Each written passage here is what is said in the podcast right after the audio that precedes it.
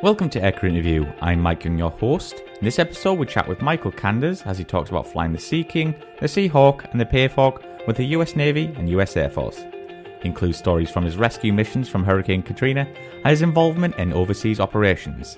So if you like what we do here, head over to patreon.com forward slash aircrew interview where you can help us out for as little as $1 per month, or you can donate by going to aircrewinterview.tv forward slash donate. Thank you and enjoy.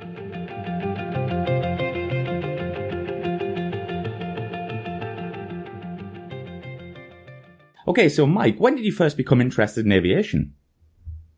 Well, I think as a young boy, I actually uh, don't live too far from some of the major airports in New York. Mm-hmm. I remember as a young boy actually taking a field trip over to Kennedy Airport, which at the time was called Idlewild Airport, believe it or not. Mm-hmm. And this was long before TSA and security restrictions. So we were able to actually roll up in a school bus right up to, I think it was a 727 maybe, Mhm. And walk right on the aircraft and meet the crew, meet the pilots. They talked about flying. And so I think I got interested from that point Mm-hmm. and uh, got, got the bug then as a, as a pretty young guy. Yeah. So what year did you join the US Navy?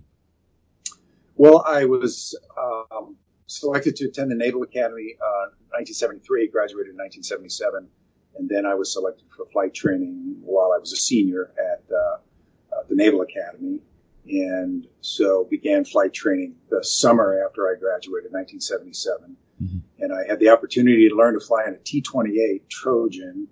Which some people that know that aircraft are pretty surprised to know that I learned in that aircraft Mm-hmm. initially the Navy used it as an intermediate trainer, and they would have a primary training in a T-34 Bravo at the time, Mm-hmm. and the and the pipeline was typically T-34 Bravo, then T-28. Mhm. But there was a transition period in which I got caught between T-34 Bravo and Charlie, so they pushed us right into the T-28, which was great fun. 1,400 horsepower, um, 8,000 pound aircraft. Uh, as I tell people, I didn't know any better, so I just got it in and flew it, and it was it was a bit, a bit to handle, but it was a, a lot of fun to learn how to fly in a in a T-28. And then um, selected helicopters. I really had a great affinity for helicopters. While I was a student at the Naval Academy, we, we would travel to different locations around the United States to see what we might want to do, and I got a familiarization flight in a helicopter. Really liked it, and then I really liked the idea of rescue, the idea of uh, being part of the life-saving mission. So Mm-hmm. that was the attraction to helicopters. So learned in a TH-57, a Jet Ranger, TH-1, a Iroquois or Huey, the ubiquitous Huey, to learn uh, more advanced flying, uh, basic instruments, radio instruments. Mm-hmm. Then um, after that, was selected to uh, report to Helicopter Anti-Submarine Squadron 6, which was out in San Diego, to begin my fleet tour.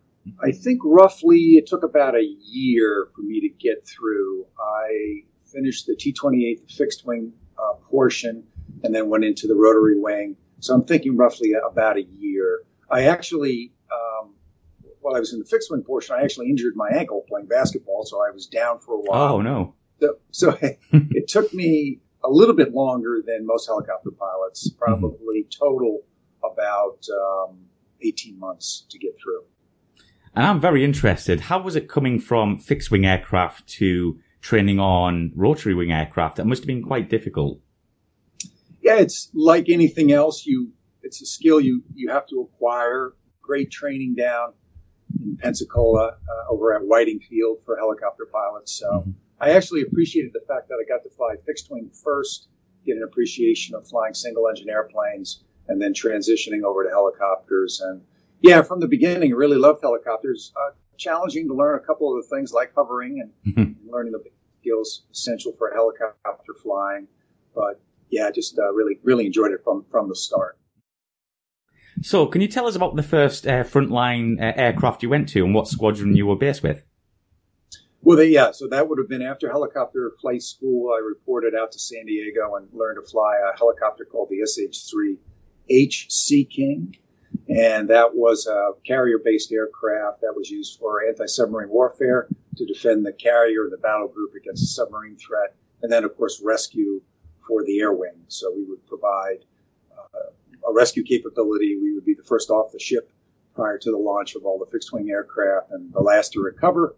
And we would do anti submarine warfare tasks, but also be right alongside the ship for launch and recovery in case one of our fixed, fixed wing brethren ran into some problems mm-hmm. to get out of the aircraft. Or if they were on a training sortie near the ship, of course, we would be available to yeah. uh, go rescue them. So um, front the front line uh, first task was anti-submarine warfare and, and rescue. Oh, how long did you spend uh, with the squadron and on the type? And could you tell us what where you went after this? That typical squadron tour uh, was about two and a half years. So I, I, arrived at the squadron. Before you go on the long deployment, you do what's called a workup period. So you deploy on the ship, USS Constellation, with the rest of the air wing to get ready to train to go. And then we would deploy. We actually deployed in 1980 over to the Persian Gulf. We didn't enter it, but in the Indian Ocean uh, during the Iranian hostage crisis. So wow. we were stuck out there at sea for quite a number of days while that uh, went on, and, and, so a lot of sea time. It was uh, originally scheduled to be a six month deployment. I think it ended up being about eight, eight or nine months. So uh, wow. tough on the families and, uh, and, and the and the men on the ship. In those days, there were not yet women introduced into the uh, into the fleet in, in large fashion, so it was an all male um, evolution out there. Mm-hmm. And so that was uh, an interesting time. Um, then after the uh, assignments at uh, helicopter Anti-Submarine Squadron 6, I got a billet at the Naval Air Systems Command in Washington, D.C., and I worked in a program office for the LAMPS, or LAMPS, Light Airborne Multi-Purpose Aircraft, and the Navy was introducing the H-60 into the fleet at that time, the SH-60B. So I had the opportunity to work in Washington, D.C., which was good. I got some program management credentials. I worked in the program office, had some interaction with congressional staffers. We were advocates for the program, briefing the program, hoping to win budget against many other programs, of course, in the Navy and the military. But it was very rewarding. And I actually got the opportunity to go up to Sikorsky aircraft period- periodically, probably about once a quarter, to fly the H-60s and some of the um, Army Blackhawks that were coming off the line. There was a program office, the Naval Plant Representative Office up in Stratford, and I was permitted to go up there and keep current. So it was really a lot of fun flying these aircraft right off the line, brand new, like flying a or getting into a new car. That new car smell. Really get a chance to fly these aircraft when they were just pristine right out of the factory. So that mm-hmm. was great fun. How different was it coming from the Sea King to this brand new aircraft? And uh, could you tell us a bit about the training on the aircraft? Yeah, the H60 uh, is quite a bit different. Um, faster, uh, I'll say sleeker, less of a payload, uh, but a great aircraft, um, very pilot friendly, uh, a great pleasure to fly. Uh, the anti-submarine warfare um, version was not dissimilar from what the capabilities of the Sea King were, although more modern equipment, um, better sonar, better sonobuoys. And um, so I, I, think it was a, a, little sleeker, a little slicker to fly, more uh, sports carish than the uh, than the H3. But um, it, w- it, was uh, great to have the opportunity to uh, to fly it in um, in the Navy for that short period of time. Mm-hmm. So it was actually a multi-role air, um, helicopter it wasn't designed for one specific task. Is that correct? Well, the H-60 has a number of different versions. The Navy version SH-60B, F. Uh, the Air Force adopted the uh, aircraft as the Combat Search and Rescue platform, which I eventually got to fly, HH-60G or HH-60H. And then it's absolutely ubiquitous in the U.S. Army. The Army has lots and lots of fundamental Blackhawks, UH-60s, uh, A through I think maybe L or Q. I mean, they've got just uh, sort of uh, the replacement for the Huey. The Huey was such a mm. widely used, widely known aircraft, and it was a competition in the late 70s to sort of replace that utility aircraft. Yep. And Sikorsky in the H-60 won that competition. Mm-hmm. And before we move on to uh, when you moved to the U.S. Air Force, uh, could you tell us about the cockpit of uh, the H-60 at this time? Was it up to date and modern like we would expect uh, helicopters now with glass cockpit, or was it still uh, analog and dials? Yeah, not yet. Um, there was some glass, but these earlier versions were very much the old steam gauge style. Um, there were other uh, parts of the cockpit which had uh, a multifunction display um, on the pedestal between the pilots where you could enter data. etc., but not a lot of the glass technology where you see all of the uh, the six pack, if, if, you will, integrated onto one glass area. So it was still uh, pretty uh, more analog than digital back in the early days. Yeah. So how long did you spend with the US Navy on the H-60 and how many hours did you get before you joined the US Air Force? Well, the H-60 flying that I did was not uh, a, a, great many hours because I was I was flying up with the Nav Pro with um, acceptance test pilots. So I was more in a co-pilot role, just building some hours. So I decided after that tour, it would have been time in the Navy to go back to the fleet, maybe go back to the ship. I had started my family, and, and my wife and I decided that we would leave the Navy, but I wanted to stay flying in the Naval Reserve initially.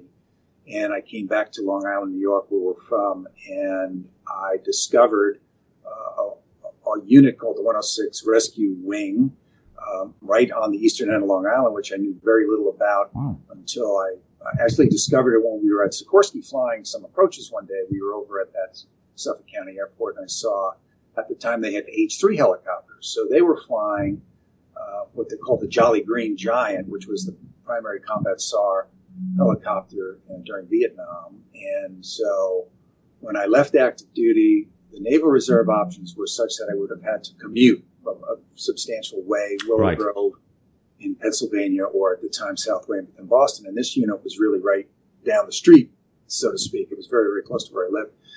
And they were interested in me because I had already trained in an H3, so it wouldn't be necessary for me to go away for schooling for a long time. So I got the opportunity to transition from the SH3 hotel to the HH3H uh, in the U.S. Air Force, which was great fun. Uh, ironically, as I tell people, the HH3 in the Air Force had a boat hull, so you could land it on the water. Oh, wow. And it would do, do very, very well um, in, in, a, in a modest sea state. Of course, if the sea state got too great, mm-hmm. but the air, the Navy version did not have such a capability. How so ironic! I thought it was interesting that I could actually land the HH3 Air Force version in, in, a lake, which we used to do in practice, but not so in the uh, H the SH3 hotel. If that was in the water from the carrier, it would turn upside down pretty quickly because of the weight of the uh, the rotor head. So it was uh, surprising that, uh, and ironic, as I said, that the Air Force version could float. But uh, yeah, of course. So the, so the big difference between the two was really the air refueling capability of the HH3. So that was something I had never done before, and I had some great instructors out at the 106 that taught me how to do that safely. Mm-hmm. But that was really one of the things that made the the helicopter and our mission uh, or our 106 rescue wing so valuable was the ability to fly the aircraft for great distances with a C-130 uh, in, in, in uh, tow or in formation with us, where they could just keep providing fuel to us. So it really was a great capability that uh, we had. Yeah, and before we move on, we've talked. Uh, we you've mentioned a few things there, like the SH, double H. Can you tell our viewers what these stand for? Yeah, S uh, is particularly related to, I think it's sub uh, or shipboard ops, or S is probably anti-submarine operations. Uh, H, if I'm not mistaken, is usually related to the rescue. Um, so U is utility. I'm not as probably informed as I was uh, years ago. M, H, multi-mission. So those are just designations associated with a particular. Yeah, so I transitioned from the U.S. Navy to the U.S. Air Force.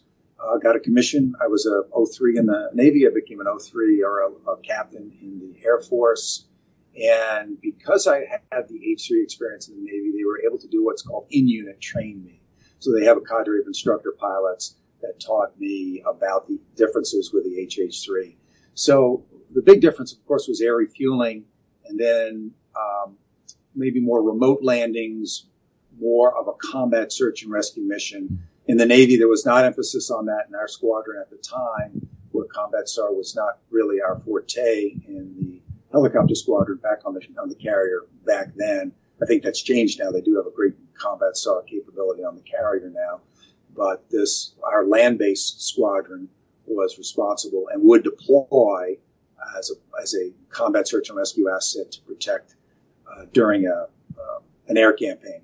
Mm-hmm. so the fundamental idea was if a, a fighter or um, some other friendly coalition aircraft was shot down, it was our, our responsibility, our job to go in and, and recover them. What kind of size crew would uh, the H-60 carry? Yeah, the basic, um, our basic crew was a pilot, aircraft commander, um, a co-pilot, uh, a flight engineer, and a gunner. So there was a flight engineer that would do all of our checklists and do all of our systems. Very, very important part of the team. The gunner was uh, also very important. Uh, would operate um, M60 uh, miniguns or uh, 50 cal uh, guns in the back, and then maybe, um, maybe most importantly, as they would tell me, the pararescue jumpers or our PJs were a, a really vital, important part of the package. Very highly trained, very uh, motivated special forces types yeah. that were very well trained to work in really any environment. We used to say from the highest mountains to the deepest ocean. Mm-hmm. Uh, their training pipeline is a couple of years with very high attrition. So these guys are, are the ones you want coming for you if you're in trouble, whether you're in a combat situation or in a civil SAR situation. Uh, they're coming, you should feel good because they are very well trained, very well capable of, of life saving in the most austere conditions. Yeah.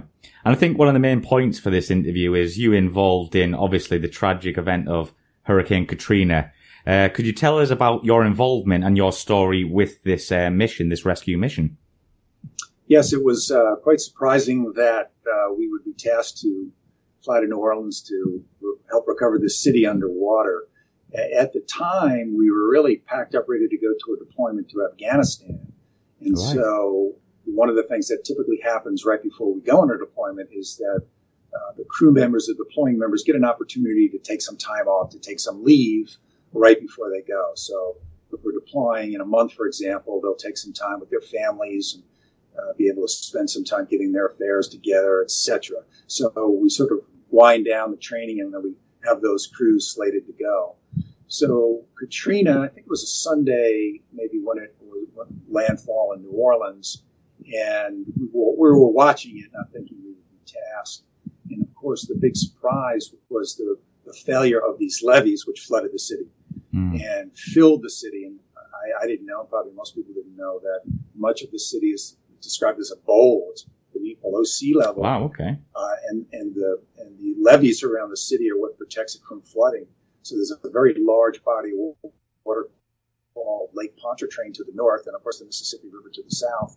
And when this levee failure in Lake Pontchartrain happened, the water just started flowing in. I think that was on Monday night. So I do remember a headline from the Times Picayune, uh, which is the main newspaper down there in New Orleans. I think the, the, the headline read "Dodged a bullet," meaning that a lot of the wind damage and a lot of the rain damage didn't occur, but of course that that motion and those winds did weaken the levees to the point where they eventually gave way and flooded the city. So uh, water's pouring in probably starting Monday night, all day Tuesday. Wednesday, I got a call from my contact at the Air Force Special Operations Command who said, You've got to send everything you can down to New Orleans. And I explained, of course, and he knew we were getting ready to go on the deployment. And he said, Well, just send what you can. So we had um, a couple of helicopters that were back at base. They weren't scheduled for the deployment. And, and for me, at the time, I was the wing commander. So normally I would not go on a mission like this. As you get more senior, you do less flying, which uh, it's disappointing sometimes. You have to do your admin work and your leadership, and uh, but not to say it's not a great job, but you do sometimes get less flying.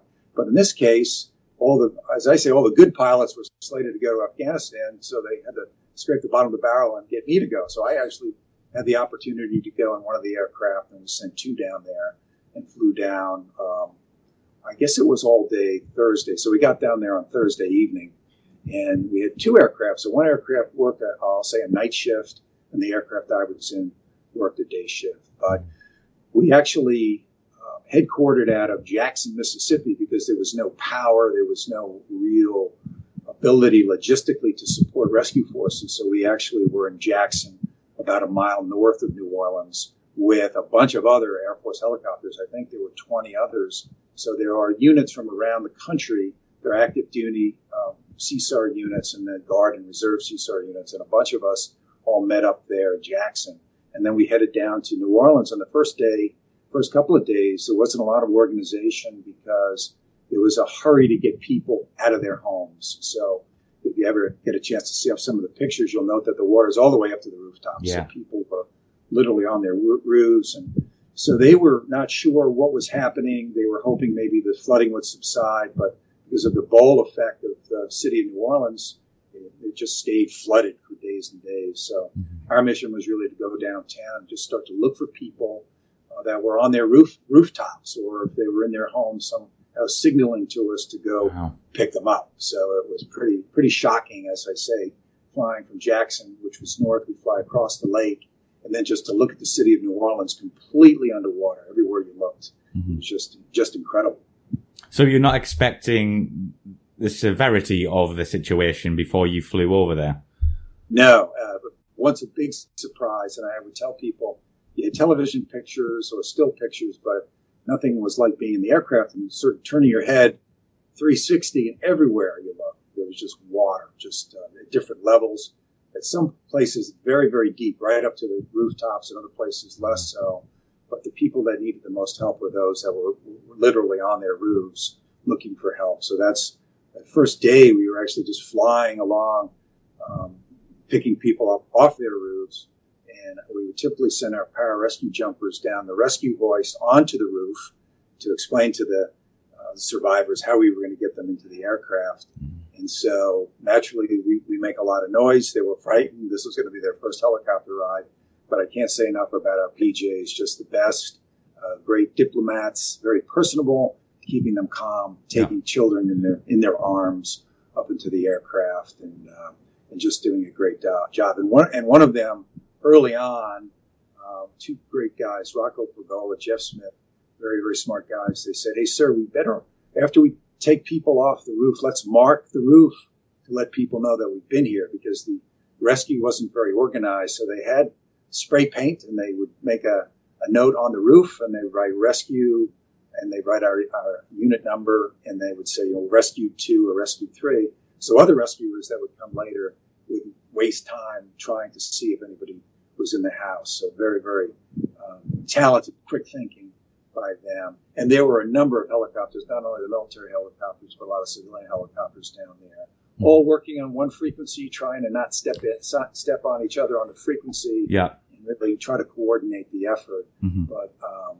all in all, it was it was really uh, magnificent to see it. Eventually, uh, the Air Force uh, leadership up in Jackson, we were able to grid out sectors to do it more efficiently mm-hmm. to make sure we could get everybody out that needed to get out. Mm-hmm. But by that day, I mean, we were making pickups on Thursday, Friday, Saturday. People were out of food, out of water. A couple of people had some medical conditions, some medical issues. So uh, there was a, we had a photo of a, a lift of a, an elderly woman who our pararescueman got, got her into a stretcher and we hoisted her up in the stretcher into the helicopter and then got her over to a triage area that they had set up at the Louis Armstrong Airport, their main airport mm-hmm. in New Orleans. Basically, a hospital where they were able to get some generators. They would tri- triage patients there. There were a bunch of doctors and medical staff there that were addressing the uh, injuries to the to the survivors. Yeah, there was the triage area at the hospital for those that we make would make a determination when we brought people up into the helicopter. If they weren't injured, if they were in pretty good shape, they were ambulatory, they could move on their themselves by themselves. We would take them to another place, uh, which was identified as a, we, it was called the Cloverleaf, which was basically the transition between Interstate 10 and one of the main roads into New Orleans. So there were a bunch, or I'll never forget, a line of buses.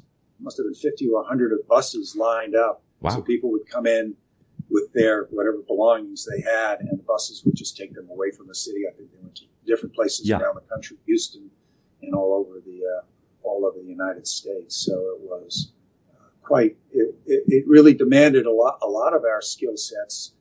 From combat search and rescue, we had a lot of developed good skill sets, but nothing like working over this urban environment with power lines and all other, other sorts of things.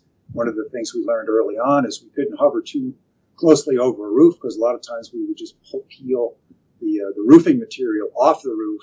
And of course, it would sort of fly up and you didn't want to strike a rotor with a piece of uh, shingle or something. So we had to learn that. Mm-hmm. And in, one case, very memorable case, there was a young man, uh, I'm guessing probably in his 30s, on top of his roof, waving a white shirt, and he had written on his roof that his family was inside the house, they he couldn't get them up on the roof. So this was a very physical guy. Obviously, he was able to climb out a window, climb up onto the roof. So we put the pararescuemen down onto the roof, and they communicated with him. And it turned out that most of his family were they were in the house, but he couldn't get them up. So the pararescue man had a pickaxe and a chainsaw that they brought back, got it down from the helicopter. They actually cut a hole in the top of the roof. Wow. Into the hot attic, so they into a dark attic, and then they cut a hole in the ceiling down into the room where the survivors were. So you can imagine these people looking up and seeing a hole being cut into their roof and some uh, U.S. forces coming through. Wow. And they were able to get everybody out. I think there were eight survivors in there, including a baby. And so they just, we sort of just hoisted them up through this hole and got them all to safety. So it was really another demonstration of how, how skilled, how smart these pararescuemen were. And, and the rest of the team, the flight engineer, the gunner, all working together to make sure they were safely on board. Uh, one of the differences between the H3 and the H60 was the pay- payload was much smaller. So we would jam as many as we could in there safely to take them to the triage area or to the cloverleaf for further disposition. But uh, yeah, it was a, quite a stunning memory. I still have it sort of burned in my brain of just everywhere to see. I visited New Orleans over the years, and I had the opportunity to visit. Of course, it's a great city, totally underwater, just just amazing. Yeah, I can imagine immensely rewarding as well. You know, to just directly help people who are that much in need. Yeah, I think, as I said earlier, one of the things that attracted me to helicopter flying was that opportunity. I think one of the Sikorsky quotes was he was so pleased that his invention would be used for that mission. So, uh, very, very important. Really couldn't have done it without these, without mm-hmm. all of these helicopters, not just ours. Mm-hmm. We had another helicopter from our unit as well, yeah. staffed by great teammates. So it was mm-hmm. uh, all good.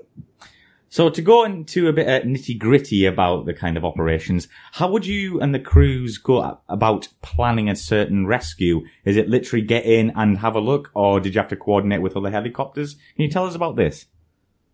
Yeah, early on, as I said, it was sort of uh, the instructions were go downtown. It was a common frequency that we were working that we try to check in, but at that point, there wasn't anybody sort of quarterbacking it. So we initially went to the parts of the city that we sort of eyeballed and looked where the water was the deepest. So that's how we did it in the beginning. Mm-hmm. Then eventually, uh, probably day two or day two and a half, the there was good mission management from uh, back in Jackson where we established a grid, and then each of the military helicopters was assigned to working the grid. So uh, we weren't sure of where survivors may be. You'd fly over a neighborhood or fly over a house and try to make a determination if you thought there were survivors in there. Um, so that that's how we how we did it. Mm-hmm. Um, normally on a, on a rescue mission, you'll and I never had the opportunity to do a combat uh, mission, but uh, a fair amount of civil search and rescue missions where we would get tasked by the Coast Guard or some other agency to go look. So we would come in and mission plan to the best of our ability. Um, one of the things that I, I always say about uh, rescue rescue work is that frequently the information that you get initially changes. So you might get a report of a boat missing, um, a Boston whaler with two occupants and a dog, and when you take off and start flying, the op center calls you and say, "Well, it's not two people; it's one person and a dog, and it's not a Boston whaler; it's a cabin cruiser, right? That kind of thing." And typically, you'd be tasked in some challenging weather. So, mm-hmm. I think one of the important qualities of good crew members aircraft commanders, co-pilots, all the crew members is really risk management and mission management. And it's up to that aircraft commander to perhaps make a tough call because as the weather deteriorates or as the conditions can deteriorate or as things change, you may have to make a tough call. We always want to go to save that survivor. We always want to make sure that if they're in extremis, we want to get there and save their lives. Sometimes when a mission would go down, maybe the people calling it in would not realize that maybe they could wait to the next day, for example. Very weary of night missions because of the risk associated with that.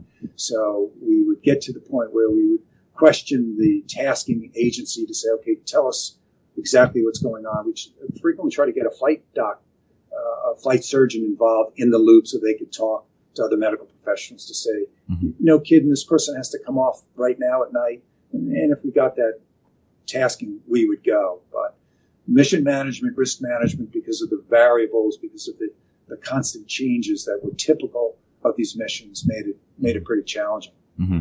And do you think the H-60 was the right aircraft uh, for this job? Yeah, I, th- I think it was. It was initially, from the combat search and rescue perspective, the specification I would say was really to pick up two fighter pilots or two pilots, yeah.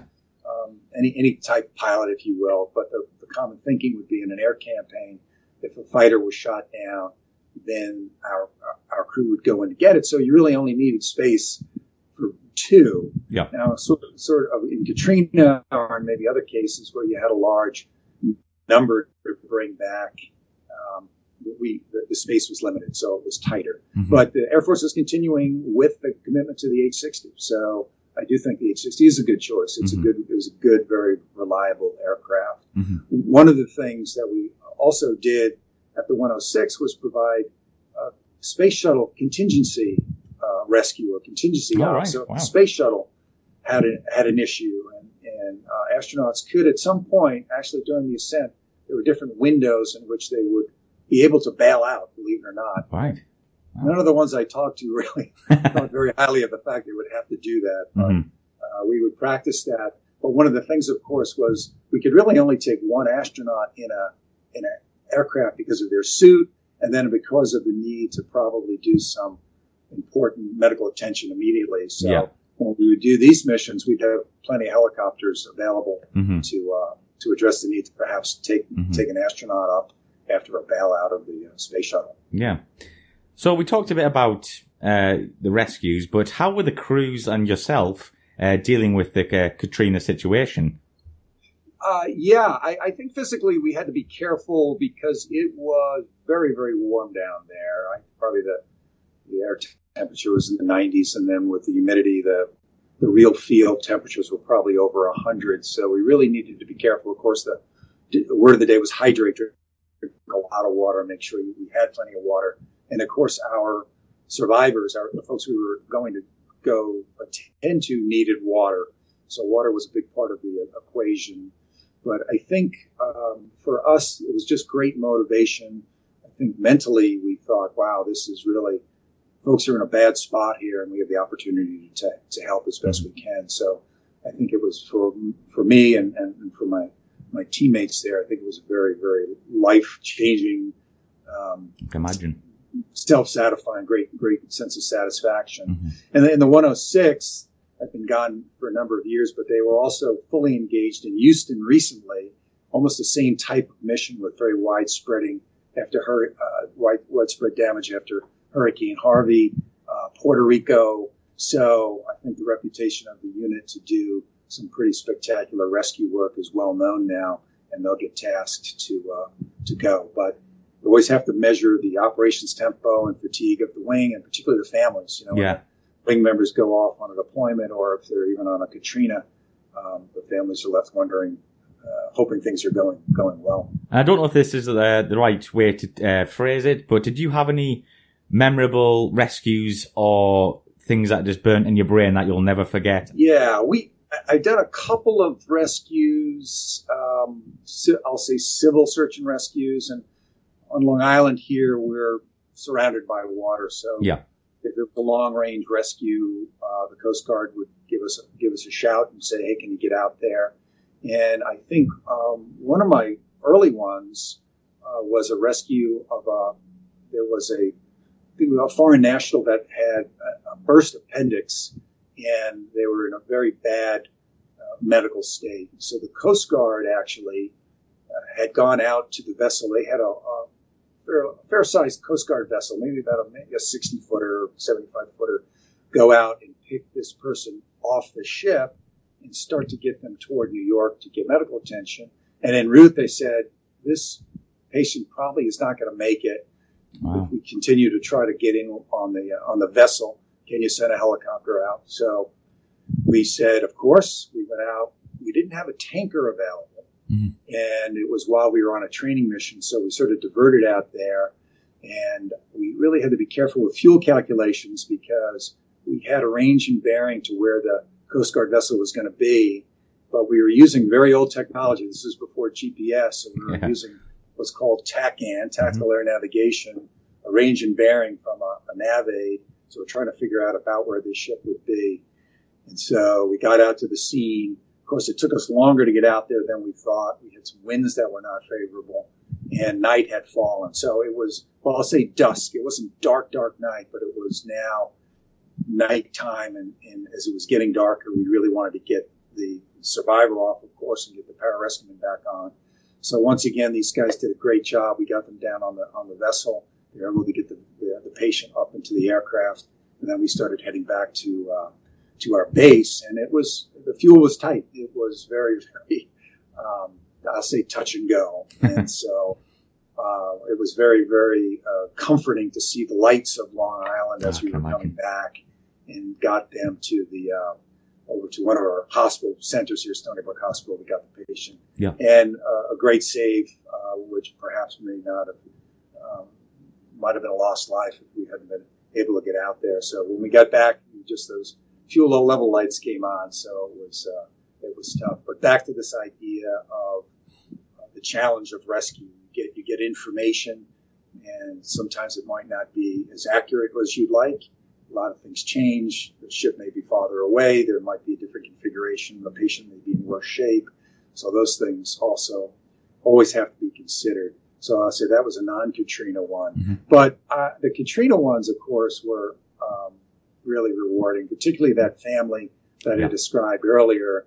And I, and I also remember I, we were very busy. I remember triaging, um, or the pararescuemen would triage patients in the back, and we would bring them to the airport, as I said, Louis Armstrong Airport, New Orleans, and we would sort of uh, roll up, we taxi up, we taxi the aircraft, of course, and uh, I remember I was sitting very concentrating in another task, and I felt I felt a tug on my flight suit, and this um, woman who probably I'm thinking in her 80s, um, in a nightgown, just mouthed the words "thank you," and uh, I thought, "Oh, gee, you know."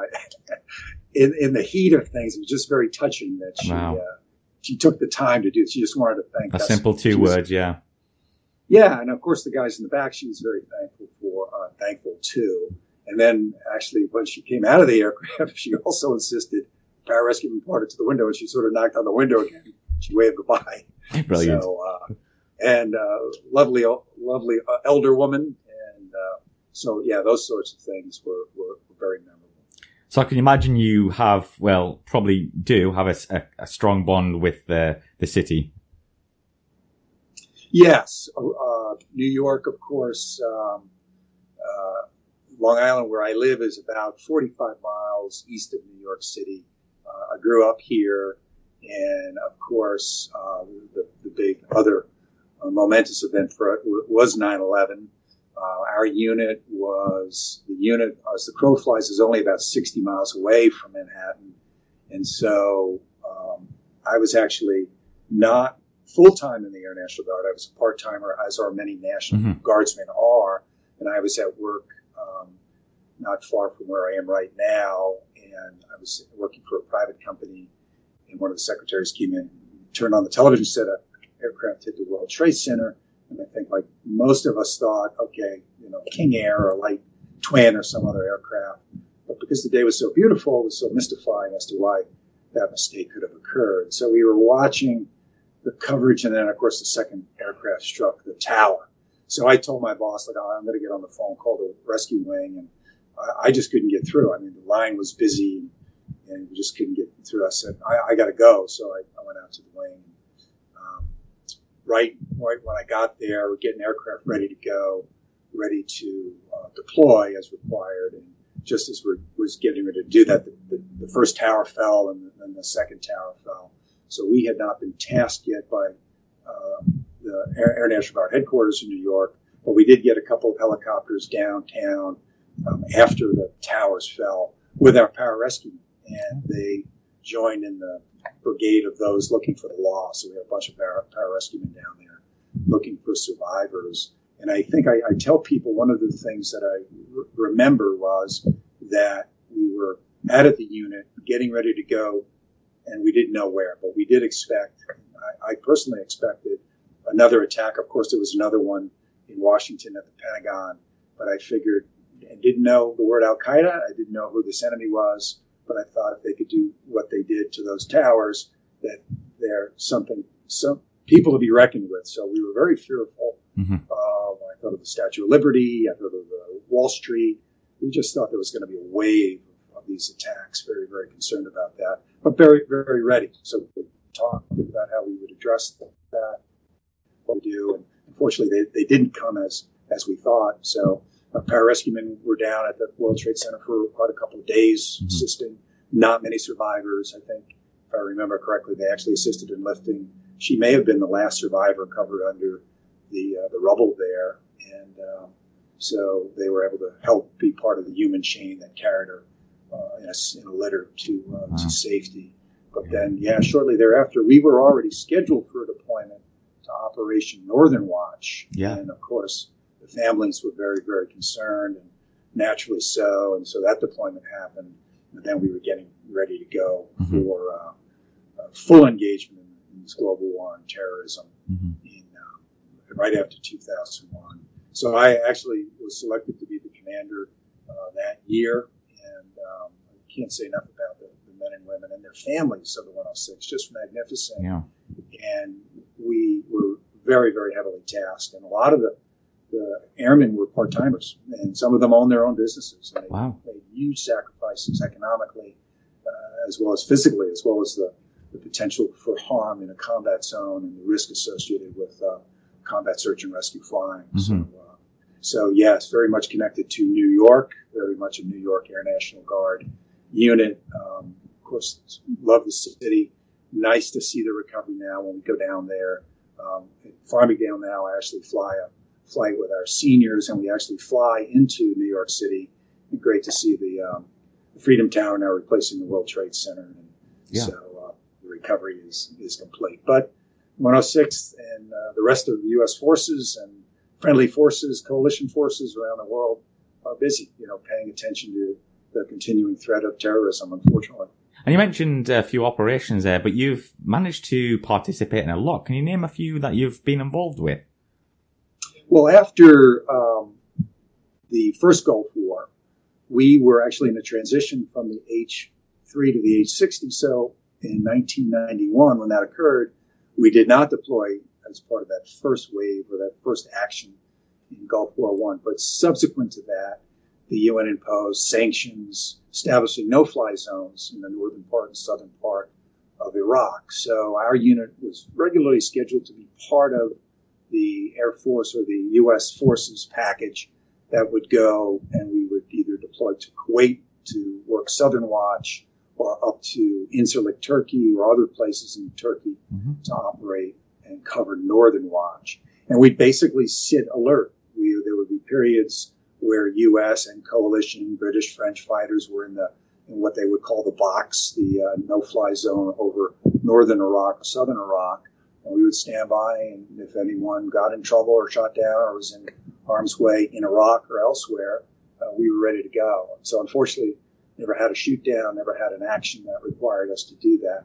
But it was very uh, interesting and rewarding to be part of Northern Watch and Southern Watch. Mm-hmm. And then, ironically, of course, in 2003, the war uh, with Iraq, the invasion of Iraq, and actually we're in Iraq. So for years, we were sort of bracketing it to the north and south, and then suddenly we were uh, fully engaged and in country as part of the uh, CSAR effort mm-hmm. and the other U.S. Air Force efforts after the 2003 invasion. Yeah, how long did you spend on your military career flying, and can you sum it up for us? Sure. Yeah. Well, I, I, about eight and a half years on active duty with the Navy, and uh, loved my time in the U.S. Navy as a naval aviator, and then got the opportunity to transition to the Air Force, which was also fun. So, an opportunity to see flying from a little different perspective. Mm-hmm and enjoy being an Air Force aviator. So for eight and a half years on active duty for the Navy, and then uh, 25 years with the Air National Guard. So wow. really was uh, an exciting uh, time in my life. I really enjoyed it. And of course, uh, my family, I can't say enough about their willingness to let me do that, to uh, go off to Northern Watch or Southern Watch. Or uh, my last job, I was the commander at uh, Sather Air Base in Iraq. I don't think they were necessarily happy with me doing that. it was Christmas and New Year's and all those holidays, but had the opportunity really to have a, a Air Force family over there in Iraq. So mm-hmm. uh, we did the best we could to uh, to mitigate the, the sadness associated with being away from our families, but but it was good. So 25 years in the Air National Guard and eight in the uh, Navy, so about 33 years total. And a lot of that 33 was part time, Mike. Um, yeah. Uh, after 9/11, I was full time in the Guard, 9/11 through 2009, but um, a, a, big bulk of my time as a uh, in the 106 was as a, what we call a traditional guardsman. So I had a job at a company called Telephonics Corporation, but then I would um, uh, fly once a week to stay proficient and then be available to deploy as mm-hmm. required. So, do you have any hobbies? Uh, yeah, I, I guess I'll, I'll, put golf as my uh, maybe my number one hobby. I'm not playing as much as I'd like, and I'm not a good golfer. Um, high handicapper, but enjoy the game, love the game, and really it's more about the, the foursome that, that I'm with and, and the friendships and razzing each other and, and just having a good time out on, course, a, yeah. on a beautiful day, a good walk spoiled, so to speak. Mm-hmm. So, what's the air, uh, favorite aircraft you've ever flown? Ah, okay. I I I really like those H3s because okay. weren't as fast as the H60s, but particularly the HH3, the Jolly Green.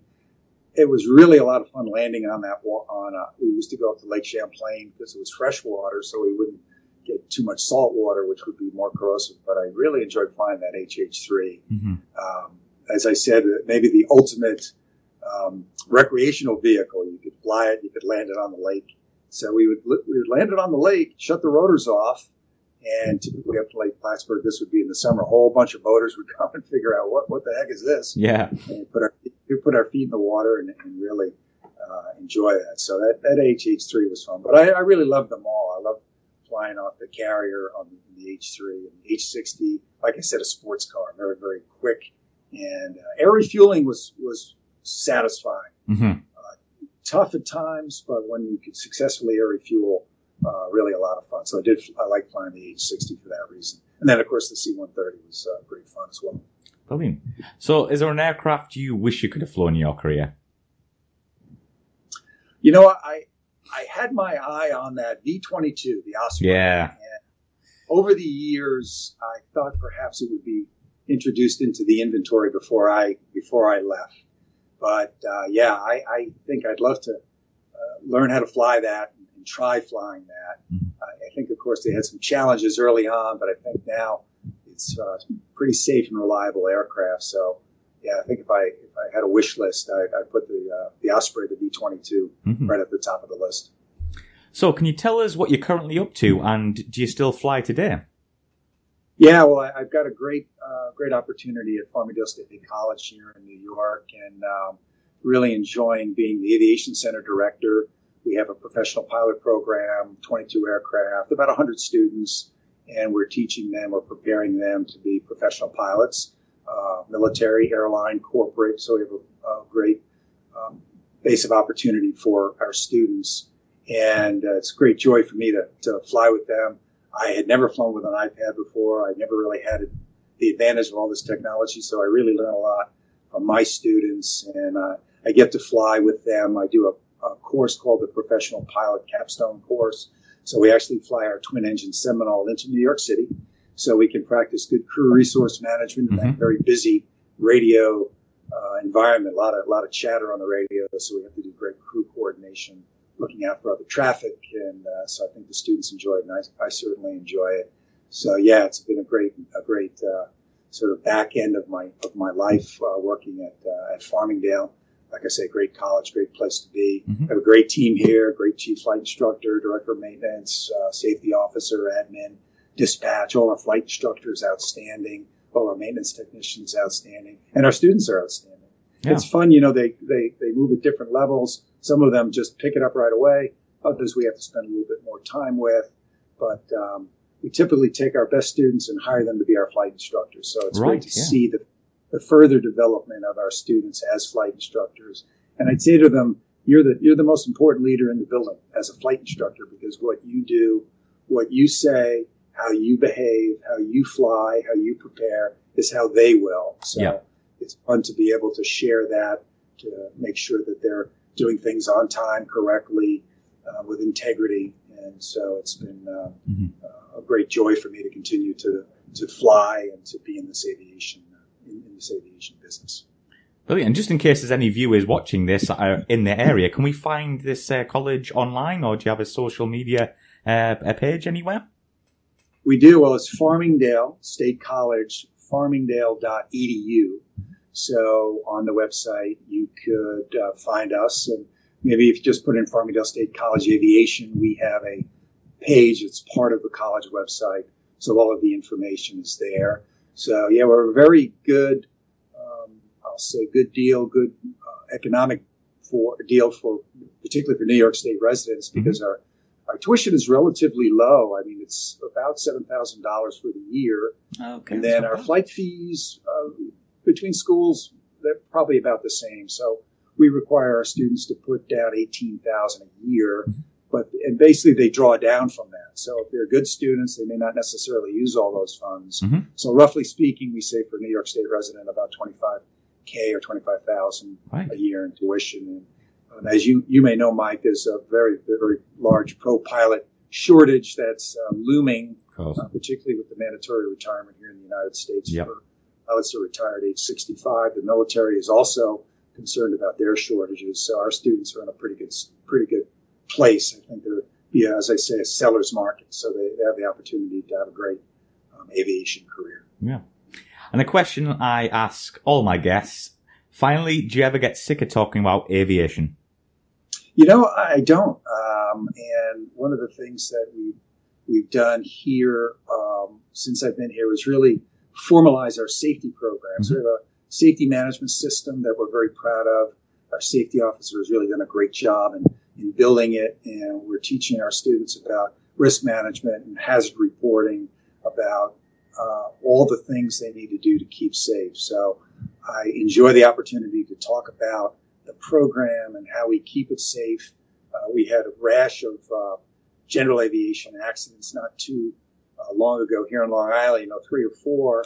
So I had the opportunity through, through the college to talk to the media about how we're how we address that and talk about good maintenance, good pilots means safe operations. So uh, yeah, to answer your question, I'm really pleased I'm able to continue my love of aviation through this, through this uh, through the college here and through my great colleagues here at Farmingdale State College. Well, Mike, it's been an absolute joy talking to you and hearing your story, and thanks very much for coming on the show. Thanks, Mike. I appreciate it. Thank you very much.